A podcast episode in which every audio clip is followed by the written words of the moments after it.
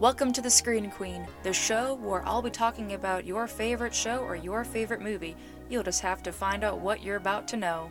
This is your Screen Queen, your host, Samantha Parrish. Hello there, and welcome back to the show. This is your female Tarantino talking, your host, Samantha Parrish. Thank you so much for listening to this episode, and if you're wondering why the episode that you're listening to sounds like I've eaten a bunch of Brillo pads. I am currently like the Disturbed song and I am getting down with the sickness. But thankfully, I'm getting better, I'm doing better, and I just couldn't help myself that I wanted to get back into the podcast studio and get this episode about a movie that I've waited so long to watch and now that I have, I really can't wait to share my thoughts about it. If you are unfamiliar with this movie, don't feel bad. This is a movie that is very tricky to reference because of its plot. And it's also a film that didn't get its recognition until much later on in its placement in cinema. This film came out in 1955 and it took until the 1970s for the recognition to finally come in. When Night of the Hunter came out in 1955, people were not ready for this movie. When the film was playing, people walked out of the theater. And I kept thinking, well, that's strange considering The Night of the Hunter was in the genre that everyone was watching at the time, which was film noir. People could not get enough of film noir its impact on the stylized crime story is still even used to this day with films like John Wick. So, it made no sense why a film in the genre that was one of the biggest things in the cinema scene had people leaving the theater. And it was because of the plot. People were not ready for this film back in 1955. This is just a cut and dry cat and mouse story that's going on in The Night of the Hunter. So, looking at the plot, you can already see right up the bat why people had a problem with this movie. It's a serial killer posing as a preacher that marries a wealthy widow to get close to her to find out where her deceased husband buried the $10,000 and only the kids know where the money is buried. So, right off the bat, there are several issues that people have taken with this movie. You have the Christian factor for the fact that you have a man that's posing as a man of God when he's really not, and he's trying to kill two kids. You had threat factors in movies before, and you can have a plot like that today and not bat an eyelash, but in a time frame like 1955 where there wasn't a extreme that was being shown in film. But audiences couldn't take it. And the night of the hunter is a novel before it became a movie. But the story itself within the novel is inspired by a serial killer named harry powers who was hanged in 1932 for the murder of two widows and three children in Clarksburg, West Virginia. With that crime story that was still fresh for a lot of people of a evil that existed, I I can definitely see why no one was prepared for it if there were some audience members that knew where the Night of the Hunter came from. The legacy of the Night of the Hunter has done very well to this day. I remember seeing uh, clips of the character that Robert Mitchum played from the movie in various compilations of serial killer characters and evil characters and evil villains of all time, which is a high praise. And it's sad that most of the cast and the director himself never got to see the legacy that The Night of the Hunter has. The director himself, Charles Laughton, he never made a movie again. This film is the only film he ever directed because of the response he got. I, I personally don't blame him. If I made something that I felt pushed the envelope too far, I, I would definitely not want to make another movie knowing could I make this happen again? Could I piss off an audience again accidentally? Could I get myself in worse trouble? You never really know what an audience is going to be comfortable with and what they're capable of and what their reaction is going to be. I say in almost all of my episodes on this show is you choose how you want to be entertained that goes to show uh, throughout any experience you have that whatever happens, what your reaction is going to be your reaction, even if it's not going to match anyone else's reaction. And directors can't really predict what the reaction is going to be of the audience that they provide to. It was reevaluated back in the 1970s in a attempt to look at some films that should have been given a fair shot and I can definitely see where a lot of our directors of today get the inspiration from.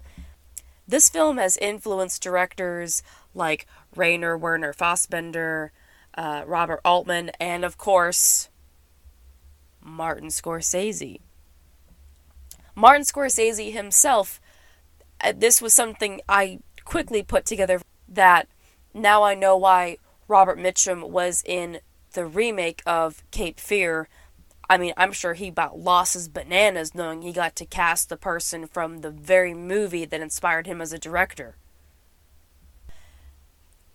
I really want to focus the time in this episode to talk about the character that Robert Mitchum plays in The Night of the Hunter. I remember watching the scene that introduced me to this movie was how he talked about his tattoos. He has hate and love on his knuckles, and he'll say H A T E on this hand, L O V E on this hand, and he will go into his descriptions about why there's hate on one hand and love on the other hand and what it has to do with biblical references. It's like, okay, this man already carved his character in a way that makes people believe he is a man of God with the way that he holds himself to even go right down to say how he performs his duties as a Christian man, which we all know that's not true. Robert Mitchum just knocks it out of the park with how he makes this extremely layered character to be very alluring and deceptive so people will never catch on to his illusion. I can see why this character is cited as one of the greatest villains of all time. You have a character that is absolutely heartless. This man is willing to kill children to get money. No matter what it takes, he's fooled a lot of people, and throughout the film, you even see narcissistic elements in this film and it uh, it makes me wonder if this is a film that was ahead of its time and is a film that can be used to explain what narcissistic behavior looks like and I can give an example. The whole point of this movie is that he marries a wealthy widow just so he can get the $10,000 that is stashed somewhere. So, what better way than to marry her? But it's sad that within seconds you know this woman is never going to be the same again because her mind has been warped by him just because of the way he talked to her. The scene where they're having their honeymoon night and she's so excited to have a man to help her raise the kids and that's going to love her and turns out it's not going to happen. He he berates her for being a woman he says things to her like you think I'm to hold you and kiss you and do all those things and makes her feel bad for being a woman and wanting intimacy. He makes her think that's a bad thing, which is what fucking narcissists do, man. They make you feel bad about things you shouldn't feel bad about. And within that scene where she knows she has to submit, but she thinks it's because it's a it's a wife thing. You have to submit to a husband, not knowing, like, no, no, no, no, no, no. Husbands are not supposed to talk to their wives like that. But he says it in a way that it's supposed to be this way. And she rebukes the very essence of her own identity. She goes with him to all of these religious revivals and talks about how she regrets wearing makeup and that women need to be like her she would go on to say things like, I regret wearing my face paint. It should not make me do this to myself. You women should not be wearing this paint on your face. Like, she talks just like him. She got controlled, she got her mind warped. It is a clear cut example of narcissism in a film. It's a film way ahead of its time it is crazy to think about how I never knew this film made the strongest impact of the movies that I've watched most of my life, really, because I've been a movie buff for most of my life. The next point that I'm going to talk about is a, a parallel that I found this film to be similar to another story, and I'm sure most of you that have listened to this have thought the same thing that I thought about when I hear a plot about a man trying to kill children to get money. If your guess was a series of unfortunate events, that was the same guess I had. When I was watching the movie, that was all I could think about. And it made me wonder if Lemony Snicket had pulled inspiration from this movie for a series of unfortunate events. And unfortunately, that was not the event here. I found nothing. I looked up both pages, I scoured the author's pages. All I could find for what the inspiration was behind a series of unfortunate events was the books from Roald Dahl, which, I mean, that makes sense. But I was surprised.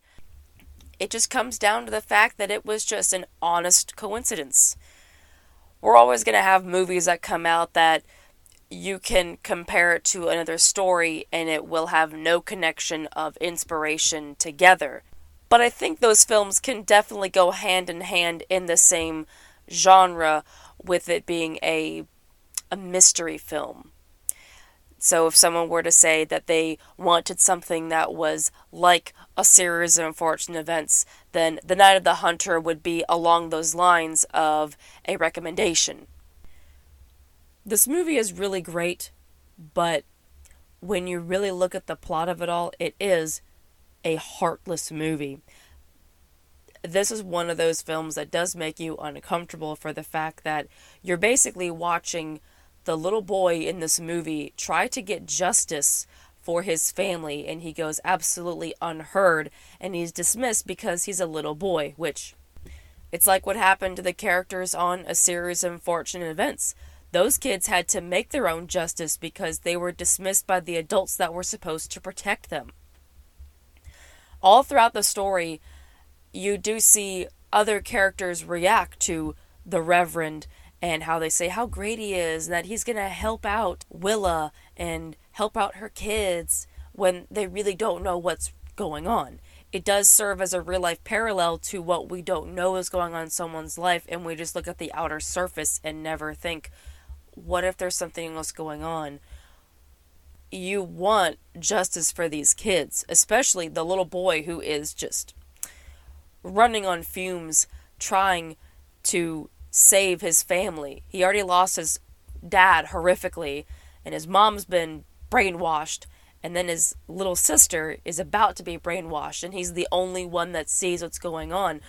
We've all been that person that knows something sinister is going on, and we explain our story to someone else, and it goes dismissed because of the latter audience already under the spell of someone else, and it feels like a like an isolating feeling knowing you're the only one that knows the truth and it is unheard and not even considered.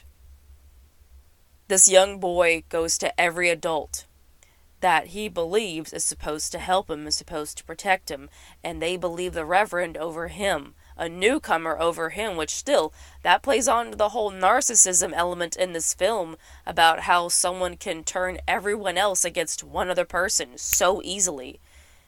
And the fact that he's a reverend, that's just a shoe in. People are automatically trusting of someone they believe is a man of God. But in all of that madness, finally comes some happiness, and that happiness is in the form of a character named Rachel Cooper. And that is the next point I'll be talking about is her character. She is my favorite character in the entire film I've been waiting for something good to happen, and she is the good in the film.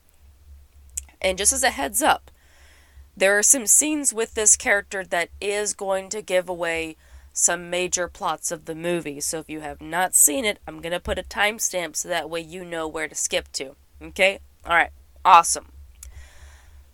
Rachel Cooper is introduced as the woman who takes in orphans and she teaches them discipline. She teaches them how to make their own food. She is stern with them, but she's also very sensitive. The way this character interacts with the kids is absolutely amazing, where she has this unspoken way of knowing that there's something going on in the lives of John and Pearl, the, the two kids, but she's not going to just rip it out of them. And I love that element to her character that she's maternal, but she's also going to treat these kids as young adults, that they're people, they have problems, that their problems matter. Their feelings shouldn't be dismissed. It's a wonderful thing to see in a character like Rachel Cooper. And one of my favorite scenes in the movie, one of the girls she's adopted, named Ruby, approaches her to come clean about something that she's done. And Ruby explains that she hasn't been going into town to go take sewing lessons. She's been going to go talk to boys. And the way Rachel reacts is absolutely beautiful. I love how Rachel doesn't shame this young girl for doing what's natural in her evolution. That is such a strong parallel to what we saw earlier in the film with the Reverend shaming the character Willa the widowed woman for being a woman. This is another really good concrete point about how the Reverend and Rachel are very strong foils to each other of a hero and a villain. So to see a, a scene like this, where Rachel doesn't act severe towards the girl, she just says, Hey, you're becoming a woman and that's perfectly okay. You did a perfectly normal thing. And I'm like, this is 1955, right? Am I watching the right movie? I hate to say it like that, but really, when you look at it, many women weren't written to be accepting and very open back in the 1950s. They were just written as the love interest, or they were written as a villainess and that they shouldn't be messed with. This was a way of addressing a woman's evolution in a film in 1955. It's beautiful. It, it aged so well. I think about that scene often for the fact that it tackled the topic so well about what it's like to go into your maturity as a woman. And I love a little part in that scene where Rachel says she's going to give her one of her brooches as like a a way to go into womanhood by wearing something that women wear. I, I thought that was such a nice little touch. But then things get amazing with Rachel's character when she meets Reverend Harry Powell. There is a strong foil between Reverend Harry Powell and Rachel Cooper. It's like, all right, this man has met his match. They both have a faith in God. They both are very headstrong. They're both very stern. Except the justice part is what keeps them different, which is amazing to see for the fact about how you know there is a character that can go up against these mind games that he creates. He can't use his same song and dance like he did in the town. He's dealing with a different type of person that he can't manipulate with his narcissistic tactics In the scene where the Reverend finally tracks down where John and Pearl are, it is a it's an intense scene of social chicken of trying to figure the other person out. He tells Rachel that he's been looking for his kids for days and he's been so worried because they're such rotten children that he had a, a wife that was just lost to the sins and everything. And she's listening to this whole story with this look of disgust on her face because she knows he's lying his ass off. And it's just beautiful to see someone finally get called out for who they really are. And she doesn't hesitate. It's the savior you've been wanting to see in this movie, knowing that John and Pearl are safe with someone that has treated them like adults and will not be swayed. She's a very smart woman that's not going to fall for his tactics. Throughout the entire duration of that scene, he has tried to gaslight her, manipulate her, and it doesn't work. It's absolutely beautiful to see, but it's also extremely intense because now you know this is still a serial killer. How is Rachel going to protect these kids from a killer? Normally, I'm not really a fan of films in the 1950s. Not because I don't appreciate those films, but Sometimes films in a different era are hard to grasp because they are a product of their current time placement. Because it was a film in the 1950s, it's going to do everything in accordance to its time era of what made sense at that moment, what the current society was. And when you look at a film like that today, it can be a little bit harder to grasp knowing how the times have changed, knowing this is the way things were in society back then. For a film set in 1955, this doesn't feel like it's a film set in the 50s. It doesn't feel like it's a film of the 50s. I don't see a lot of those elements present. It truly does feel like a timeless film while it's also a